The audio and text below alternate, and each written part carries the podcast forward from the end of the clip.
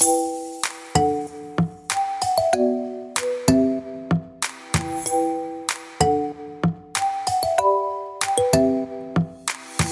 everyone, and welcome to another episode of my podcast, Anticulture.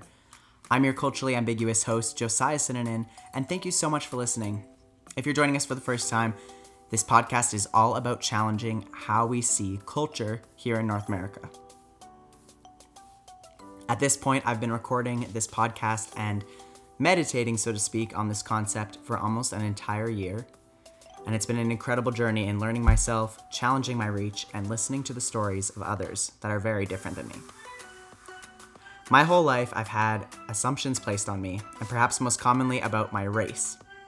I come from a mixed background, and I've come to find people from various backgrounds and experiences have opened up to me about this topic, since I seemingly both belong and don't belong to multiple places.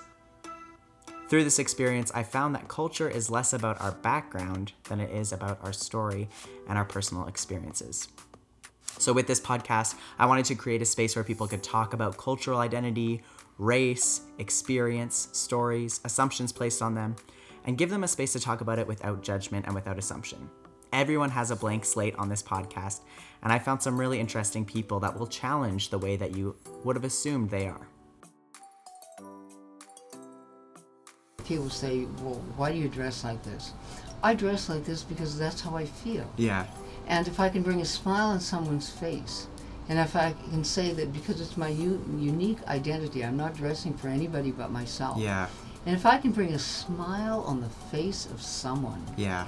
Any random person, then isn't it worthwhile? Mm-hmm. And so people, uh, so people say to me at the end of the day when I've worked all day, and they say, "Well, are you going to a party?" I said, "No, but I've just been to one." And they say, "Well, what is that?" I said, "Well, I'm alive today. It's a party called life."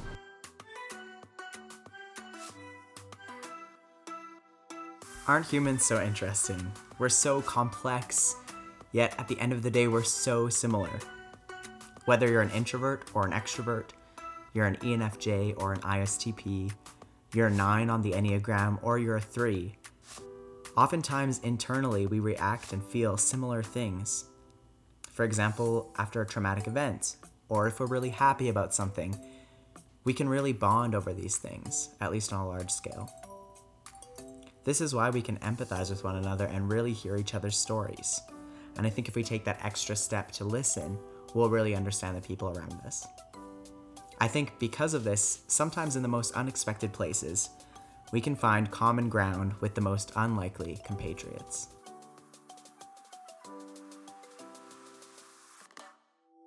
Today's episode is highlighting someone that has crafted, spun around, and put a cherry on top of their very own culture. Dr. Diana Monea has become an enigma in the city of Calgary and beyond. Winning one of the city's best dressed last year, Dr. Monea is firstly known as being an excellent optometrist just north of the river in her Kensington clinic. Her eccentric style, which is not just for special occasions, put her on the map. She's now an advocate for Not in My City, a movement of influencers in Calgary who are standing openly against human trafficking in all its forms within our city and beyond. The symbol of the movement is a yellow rose designed by local designer Paul Hardy, and Dr. Monea openly wears and advocates for the issue. She's also working on her very own book, which I'll be talking about a little bit later. That's in editorial phase right now.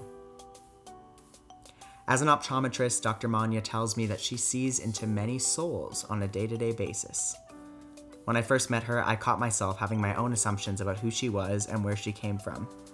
And I'm sure even if you saw the promotional materials for this episode, you have somewhat of an idea of what you're going to expect. But I want to challenge you today. Despite her origin story, every day is now a party in her eyes. So without further ado, I'd love to introduce to you my new friend, Dr. Monea, in all her glory. Her true story, as I said, might surprise you, and I hope it challenges you to ask more questions of the people you see day to day. Oftentimes, there's a lot more to the story than we realize.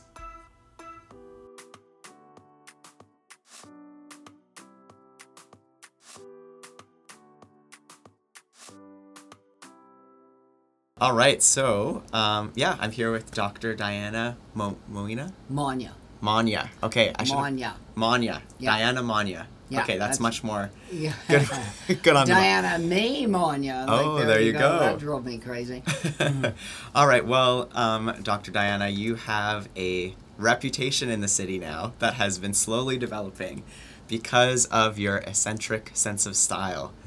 How did this come about, and when did you start catching the eyes of people in the city? Well, first of all, Josiah, I Yeah. have no idea because you know I came from the farm in Saskatchewan. Yeah. Now, a long time ago, let's say about 63 years ago. Okay. And um, at that time, uh, my parents had too, too, too many children, Okay. like five of us, and uh, not enough money. So, really, the situation was um, that my dad uh, was really a trapper and a farmer with Mhm. only a grade eight education. Wow. My mother was a nurse, but when the first child was born, which was my sister, uh, she decided to give up nursing because she wanted the values of children to be hers and not someone else. So, the next child that came along was myself, and all my whole life, I was compared to my sister, who was better, who was uh, did everything right, and all of these things. Hmm. And I could never really live up to her the expectations that my mother Right. had of her. So I decided, why bother? Mm-hmm. But you see, in those days, every parent, every man wanted to have a namesake. So he thought that the next kid born would for sure, absolutely be a boy. Well, I came along. So I was kind of a drifter Right. because he really wanted a son. So again, right after me, like literally after me, became my brother, Okay. and then another brother, and then another brother.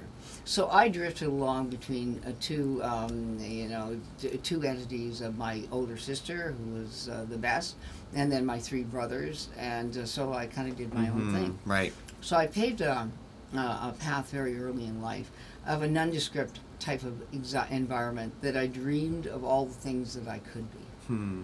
So in my mind, I became a princess. In my mind, I became anything I wanted to be Yeah. because I lived out in Timbuktu where we had no money and too many children. So as time went on, uh, farming just didn't make ends meet, and the demands of the children became greater and greater. So my mother decided uh, that she would have to go back to work. So she took a refresher course and became a nurse again and uh, didn't come home for like two weeks at a time. And my sister and I were suddenly elevated to, um, well, chief cook and bottle washer, Mhm. with my dad being the disciplinarian. So we learned how to grow up very, very quickly. Mm-hmm. And of course, funds became very limited. And so, throughout my life as a child, I would get my hand me downs from my sister or my hand me ups from my brother with identity somewhat questionable. Mm-hmm. Life was tough. Mm-hmm.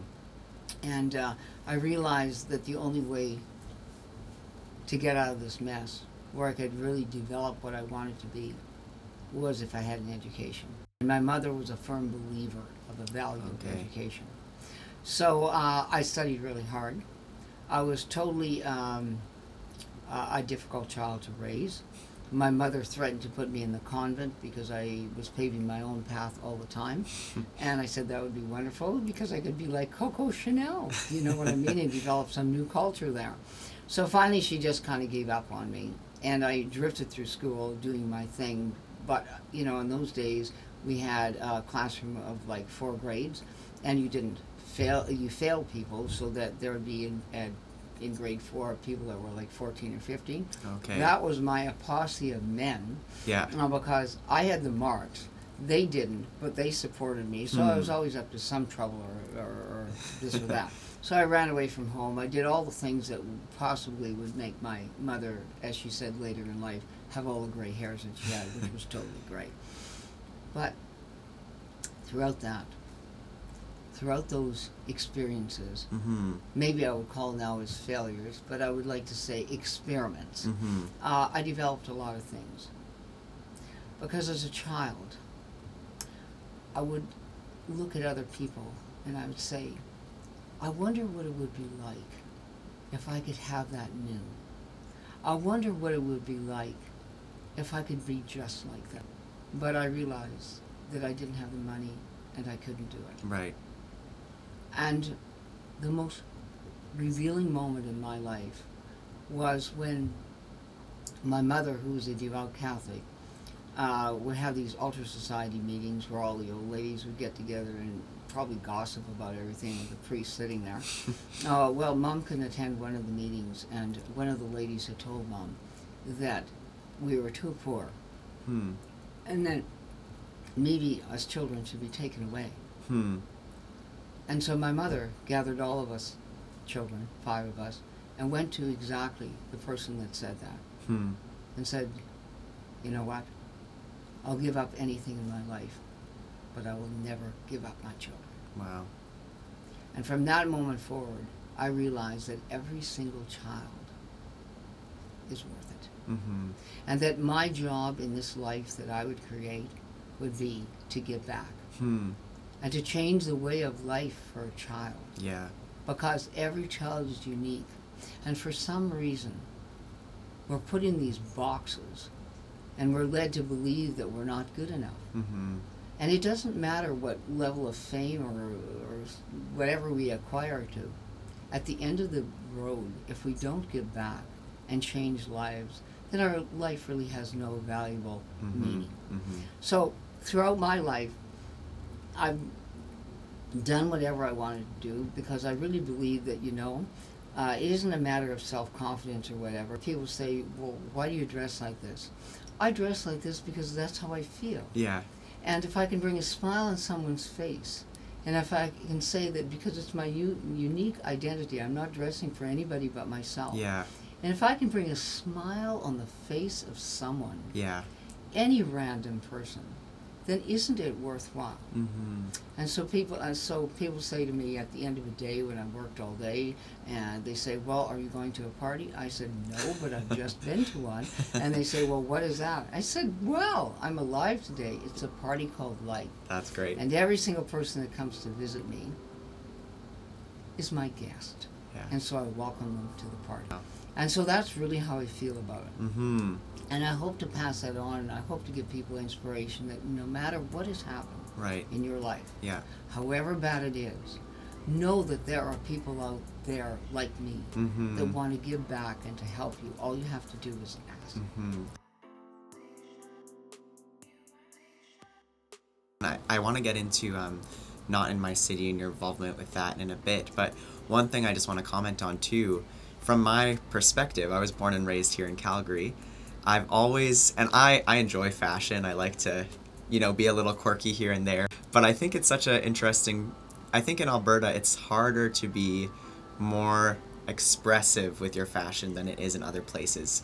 I did part of my studying in, in France, and I felt like, oh, this is the place that I can like fit in and uh, be ex- more experimental and you know um, explore more artistic um, direction.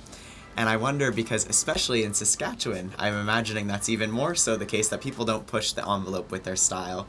So, how do you feel being an influencer in that way? Do you think you're in that You position? see, you see, the thing is, Josiah, I don't even see myself as that because I Yeah. just do what I want to do. At this point in the conversation, me and Dr. Diana got a little bit off track, but she was just in the midst of telling me a story about how she was at the Millarville Horse Race event, which is an event in rural Alberta where people do dress up and like to express their style. And she came across a couple interesting people. Here's what she had to say. And uh, anyway, uh, so out in the crowd, there are three men. I don't even know who they are. One is wearing red, one is wearing purple, and uh, one is actually uh, wearing kind of a uh, bluish color. Anyway, they're all three different colors. Okay, right? okay. And uh, so anyway, so I see them. I think, hot doggy, it's I gotta go over and meet these guys. So I go moseying over there. Yeah. And we have a picture together and whatever else. Again, Okay. everybody liked the look. Everybody says, "Oh, I really like the look, but I don't think I could do it." Yeah. Well, what is stopping you? Yeah. It's because we take children with unique identities. Isn't it wonderful to know that you were born unique? mm-hmm. Isn't that wonderful? Yeah. There'll never be a person on this planet ever again exactly the same as you. And yet, we cloud that thinking by fitting into a mold. Yeah. So the nice thing that I say is about dressing like this. First of all, I don't have to compare myself and have things done to make myself look like some movie star or something else, only to be compared again because the reason we do that perhaps is self confidence Yeah. or lack of it. And then we make ourselves like this, and then we're compared to this again. So why would you do that? So if you dress like I do, or you become your own personal identity, well then you can't be compared to anyone else. And if Mhm. somebody wants to talk to you about you, well, they've got lots of Yeah. information. so uh, here we are. Dr. Monea has only shared a brief portion of her story with us so far, but I think it's important to appreciate that she dresses with no regard to her environment. This isn't some kind of glamorous endeavor for her.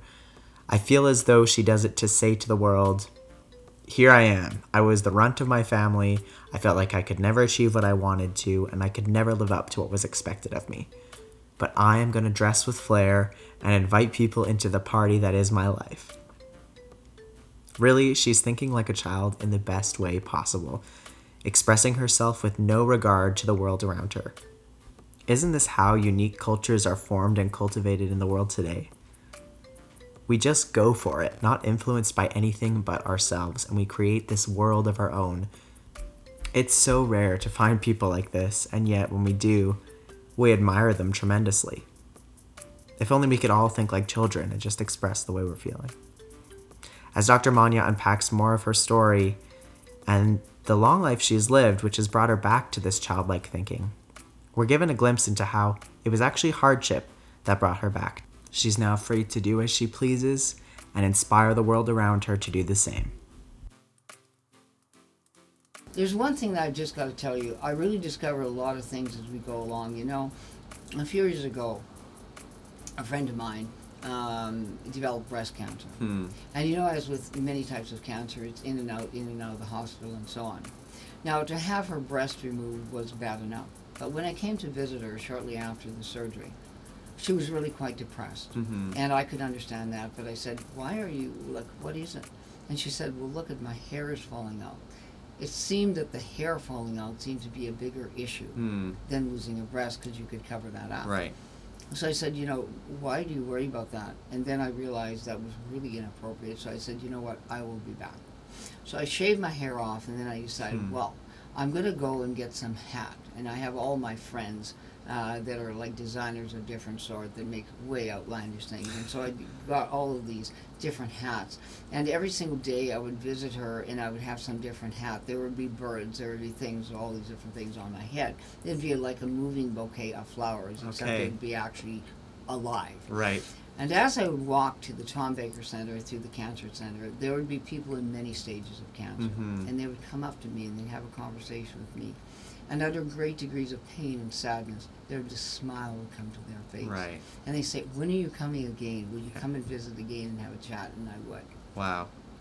So it went on and on like that, and then eventually my friend ended up in the hospice, and uh, it was urgent. Her husband phoned me that I come and talk to her immediately. Mhm.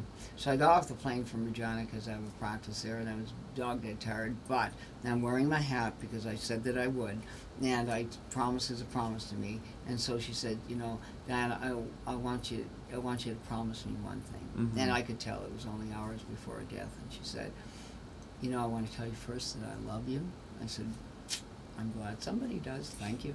and then she said, and will you promise me one thing? I said, well, sure. Well, can I keep that promise? Because to me, that's really important. Mm-hmm. And she said, well, will you continue to wear hats? I said, like just today? Oh, no. I said, like every day? And she said, yes. Wow. And I thought for a moment, you know what? I can do that. Mm-hmm. So, in the memory of everyone who's survived cancer, who's passed from cancer, or any relative thereof, all of us have met someone. I wear this hat in memory of them. wow. So it's my own way to say I'm not just being eccentric here and there. So who cares? Uh, but I wear it to represent right. each person out there to know that they have not been forgotten. Right. And so I have closets full of hats, Yeah, literally, I can made imagine. by various designers. And so when I wear these, people think, "Well, are you celebrating the royal wedding?" Hell no!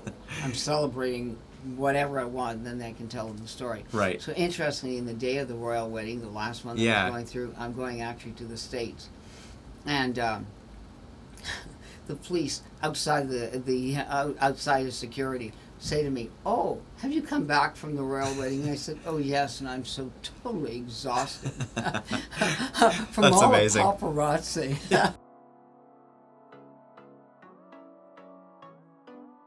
Is that how all of this started then? Is kind of with the hats? And then Well, I've always been a bit out there. You know, Okay. it started from early days in my fantasy about being all these different Right, people right. and having like having to figure out how to do it myself. So Yeah. I'd wear these like wild and bizarre things. People would think you're a little eccentric, and from southern Saskatchewan, they think you were. and frankly, I don't actually care. Yeah. And I never did care because Yeah. I really didn't fit in any mold. So I just did my own thing. Yeah. And you know what? It didn't come without a lot of, uh, of how shall I say, criticism and Yeah. a lot of bashing. Right. And uh, a lot of really developing a thick skin. yeah. And then I realized, you know what? When I would see some of my friends sadly take their lives, who had it all, as Mhm. we see today, mm-hmm. what is with this? It's because you haven't lived the person that you really are. Yeah. You've lived the glass house facade of what people expected you to be. Mm-hmm. mm-hmm. And therein lies the prison. So that's why I say, live who you're going to be. If people don't like you, as long as it's, and I have children, so I have to say, as long as it's not harmful to yourself Mm-hmm. or to someone else, Yeah. open territory. Yeah. And if you make a mistake, well, what's the worst thing that can happen? Yeah. So what who has inspired you growing up? Like who are some people that you have looked up to in coming to that realization? Well, I'm going to tell you something that no one really, you can understand as a child, especially in southern Saskatchewan. It was really pretty frustrating for me. yeah. because I had my exceptional sister, I had my brothers, and I kind of didn't fit in. Like, yeah. So anyway, the person that meant most in my life, that was Mhm. totally devastating to me when he suddenly passed away at the age of 59, suddenly from myocardial infarct, was my father. Hmm. He would take me. I could never understand. He he would take me, and even though I my mother was always well, like, can't you just like fit? Can't you just be normal? Can't you just attend the table when the priest is there with all the other children? Why do you have Mhm. to hide under the bed? You know things like that. Yeah. Like this is a facade. Uh, I, anyway, he would say to me, you know. He, uh, when I'd go outside and I would freckle, and everybody else would have like tan skin, and I would have freckles. Like this is not fair. Nothing was really fair in my life. And my father took me aside, he always would, and he said, Come on over here, little Prunella Primrose. He says to me, You're beautiful, wow. and you'll always be beautiful. That's powerful. The first moment in my life when I was devastated is when suddenly he died, just Mm. like that. And I didn't think at that moment that I could really have the capacity to continue on. And it was a funny thing because I was so devastated that I thought, you know, maybe I should just jump into the coffin with him. I just can't do it. Mhm. And there was a voice that spoke and said, You must continue on and I'll always be there. So when I think things are so bad, I don't think I can make a decision. I know that I'm almost there, and I'd like to encourage people when you think things are so bad that you cannot go on because it just can't happen, I say, You're almost there. Don't stop Mhm. because there's somebody there guiding you. Just listen, and you'll be there. And that's what I'd like to be for someone else. Don't give up. When you think that it's the worst moment of your life and you can't go on, Mhm. you're almost there. Yeah. So continue on. As mentioned before, Dr. Diana is involved with a grassroots initiative that battles human trafficking in the city of Calgary called Not in My City. Not in My City is an awareness campaign started by Albertan country music star Paul Brandt with a focus on child sexual exploitation and sex trafficking. According to their website, 93% of people trafficked within Canada are Canadian. Dr. Diana's fashion style has become a symbol of hope for the people who know her, constantly sporting the yellow rose that signals the fact she is a safe place. Being an optometrist and seeing into many souls, Dr. Diana says she's always on the watch for people that might be being exploited actively in our own city as she does her craft. So, how did you come across the issue of human trafficking in our city? And how did you get involved with the cause? And what would you like people to know about it? Well, first of all, I Three wanna- big questions, but Oh, yeah. First of all, uh, you know, I don't actually even know how. It's a funny thing because I know people and this and that and whatever else. Mhm. I think that actually, uh, I mean, I certainly didn't know Paul Brandt. Uh, my friend is Paul Hardy, who's a good Okay. friend of Paul Brandt. yeah, Uh, so anyway, and I think that Rosanna, who's kind of the head honcho for Paul, everybody has to have their kind of manager, rests or manager, the guider. I have those as well to get me at the right place at the right time. Um, anyway, uh, she had contacted me about whether I'd like to support Not in My City. So, what is Not in My City and what Mhm. does it represent? Now, of course, uh, you know, I'll tell you, one of the most intuitive artists that ever existed on the planet that I know of is Paul Hardy. hmm. He's a man who, uh, of course, people know about. He's famous for this, that, and whatever else. But in everything that Paul does, is a thought and a message. So I actually made him sit down here, and he designed this scarf with the yellow rose Right. and whatever else. I made him sit down here as I taped him, much the same way that you're taping me. Now, Paul, I know that this beautiful scarf, and that beautiful yellow rose, just didn't come from like because it's a beautiful pattern. right, You actually put some thought into that of what it is, so you need to tell me what that's all about. yeah, So he did. And so uh, there's a little write up of it because I actually went through the video and I wrote it out and I said, you know, Rosanna, you need Oh, to actually put this so that people understand what the message is when you're when you're wearing that scarf. yeah, That really the rose um, really is uh, from uh, Maya Angelou's uh, uh, poem, "A Bird in a Cage," uh, uh, uh, a release of freedom. Uh, the bird is sitting in the cage and gilded and wants to cry out that I want to be like that other bird flying around. yeah, And so the yellow rose represents, as Paul will say, um, you know, a rose which is a beautiful flower among thorns. So basically, there's two sides of that story: Mhm. beautiful and yet in get caged. right, And uh, so that yellow is a hard thing to talk about or to wear, and so you know, uh, human trafficking is a hard thing for people to talk about. hmm And in families, it spares no social economic group. Do we think that, oh, it's just people that are poor that are there? No, Yeah. it's all walks of life. yeah, Every one of us, any moment, could be there. Why does it happen? Because a child, a person, feels they're not good enough. hmm And they want to get to here, but they don't think they have the capacity to do it because someone is so beaten them that says they can't do it. hmm And when they hit a roadblock, they think the easier way is to go there, yeah, only to be imprisoned. right, And then once you're there, it's a very difficult cycle to get out of. yeah, And in fact, actually, it's so dangerous that you can't get out of it. And yet, we need to break the cycle. Mhm. And I can tell you that for 40 years, I've worked as an eye doctor.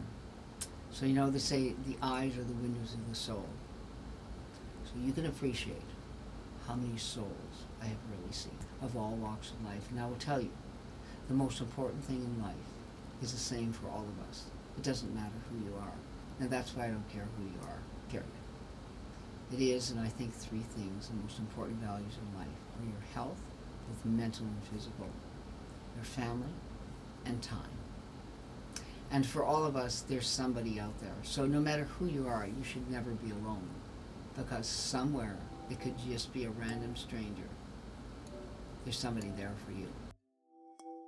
It's becoming quickly clear in this short episode what the values Dr. Diana stands for are.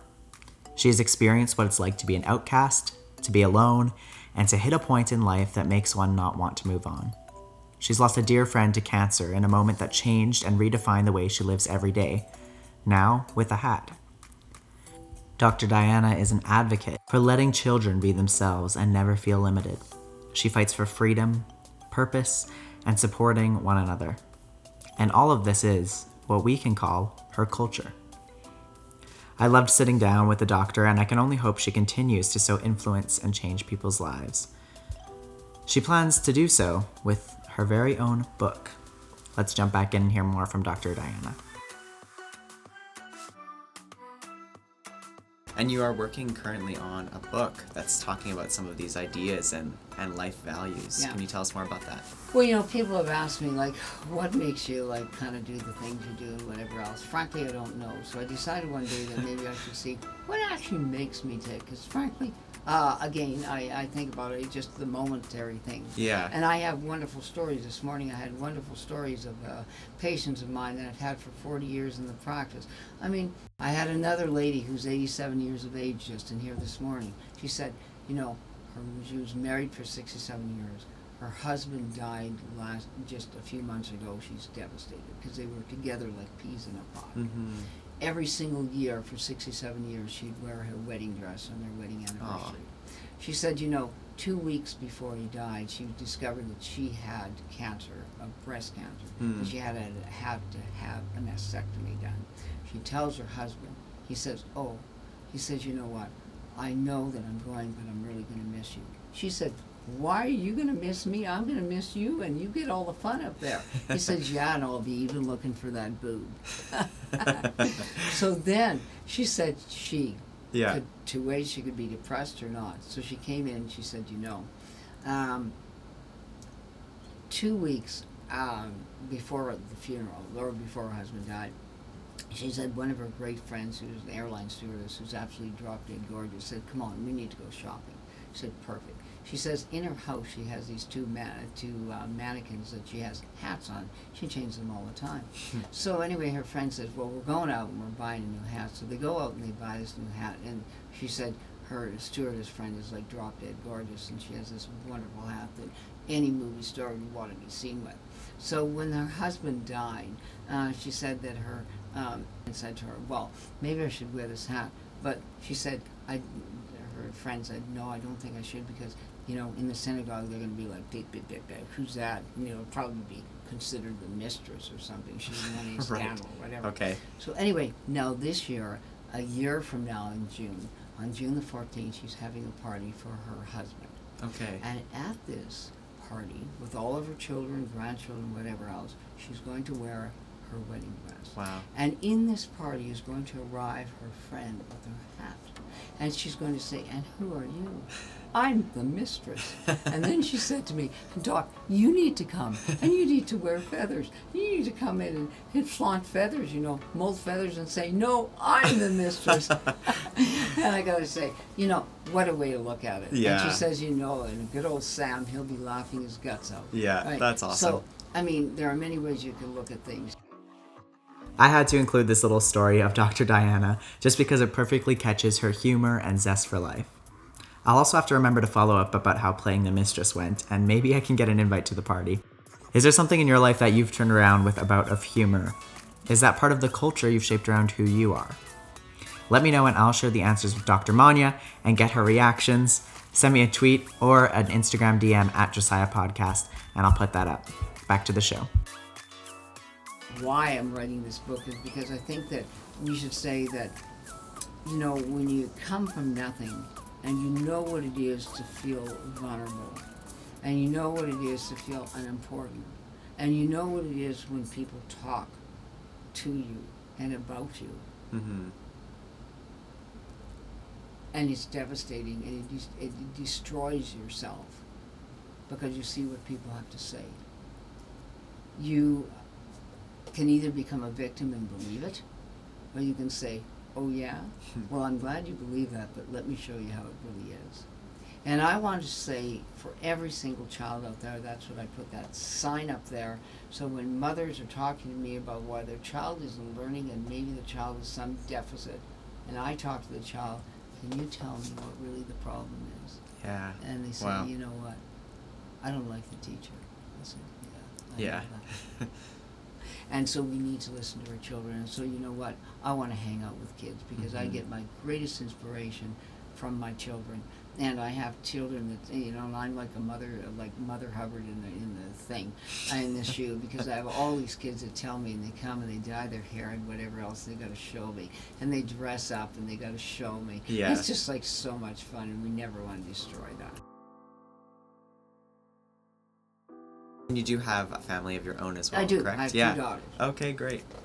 So I mean, you know, as much as I would really like them to take over what I do, hmm, they soon informed me that, Mom, it's not going to be, so can you get it through your head? yes, I've got it through my head. Travesty as it was, I have it through my head. Yeah. So therefore, I decided I better adopt other children who might want to actually do what I do and so on. So anyway, my kids are two totally different children and uh, totally doing their own thing.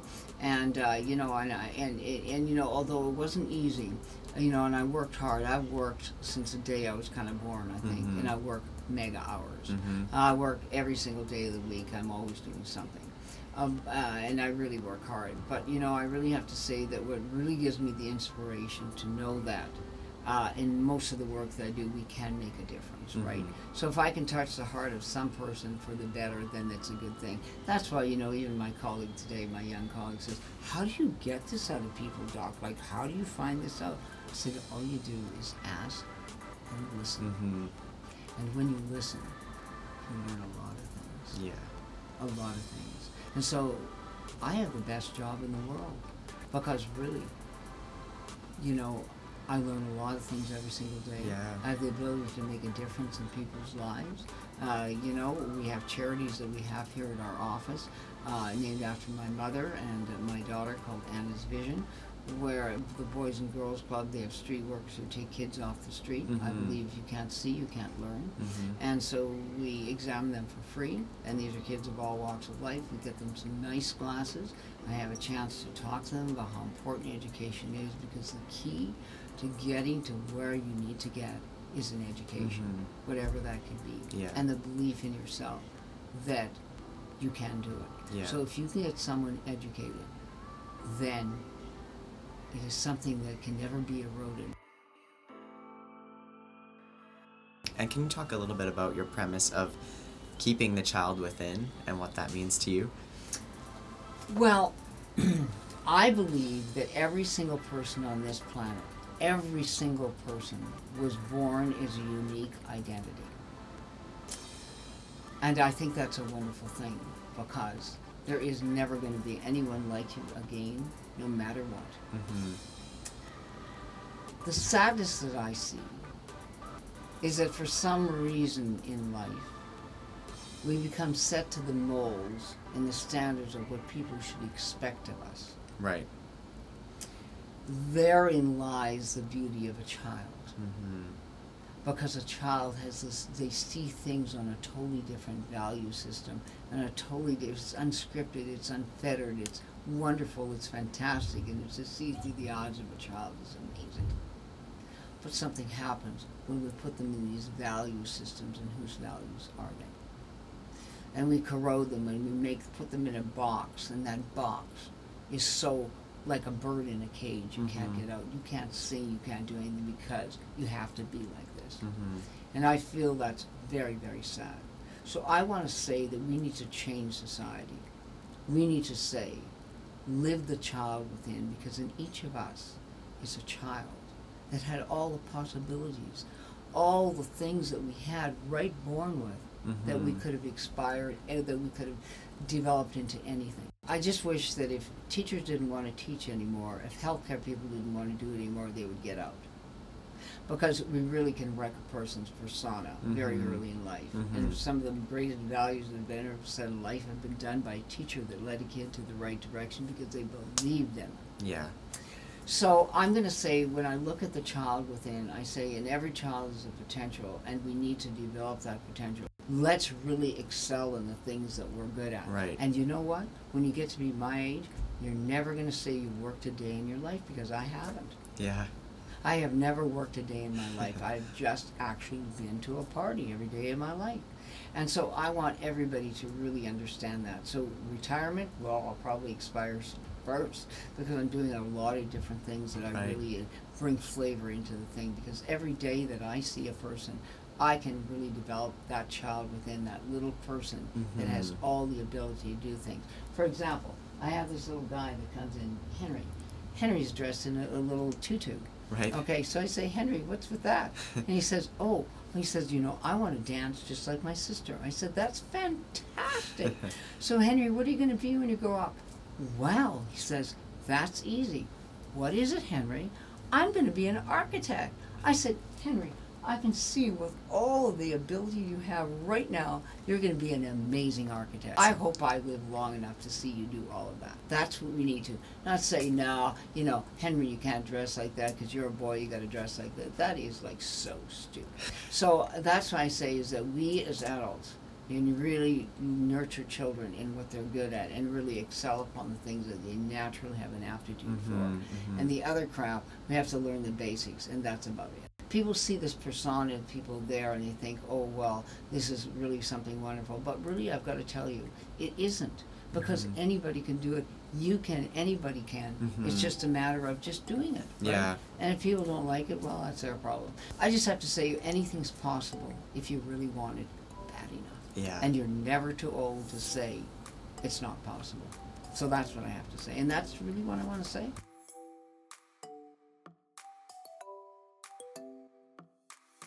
I leave this interview with Dr. Monea feeling refreshed and inspired, reminded of what things were like when I was a child and I carried this potential and possibility to choose any future and path that I wanted to. I think we all can be shaped and redirected away from what we really desire because of the words of others. And I think the life that Dr. Monea chooses to live is a culture that we can all adopt. And that really fell in line with what I wanted to do with this podcast. That is, listening to each other, uplifting the dreams we all have. It's never too late to decide that you want to write a book, wear a feathery hat every day, go jump in a puddle, wear a tutu, or cross an item off your bucket list. You have unlimited potential and you have access to your child within to allow yourself to think that way once again. I hope that Dr. Diana's legacy continues to live on and people remember her for more than her outward appearance. And I'm so thankful I got to do this interview with her before she becomes the next Iris Apfel, who Diana confided in me after the recording was her style icon. Dr. Diana has a wonderful and quirky Instagram page full of video inspirations and her daily fashions. You can follow along at doc underscore Diana underscore Monea, that's M O N E A, to keep up with her. If you're interested in learning more about Not in My City and possibly want to have some of the Yellow Rose merch for yourself, you can visit www.notinmycity.ca. Dr. Diana Monea's book is called I See, I Can and will be available soon. It's currently in its editorial phase. You can find Dr. Diana out and about throughout Calgary, driving around in her fuchsia SUV, or when she's practicing in Calgary at Eye Health Centers in Kensington. I'll be posting more pictures and quotes from Dr. Diana throughout the week on Instagram, Twitter, and Facebook, so follow along at Josiah Podcast or on Facebook as Anticulture with Josiah Synonym. As I mentioned before, if you have an experience in your life that you've turned around with humor, I'm going to try and get some responses from Dr. Diana from some of your guys' feedback, so feel free to also send me that. I'm so excited to keep bringing you interviews from many walks of life. So stay tuned next week for another episode of Anticulture that challenges the way we think about those around us. Thanks for listening.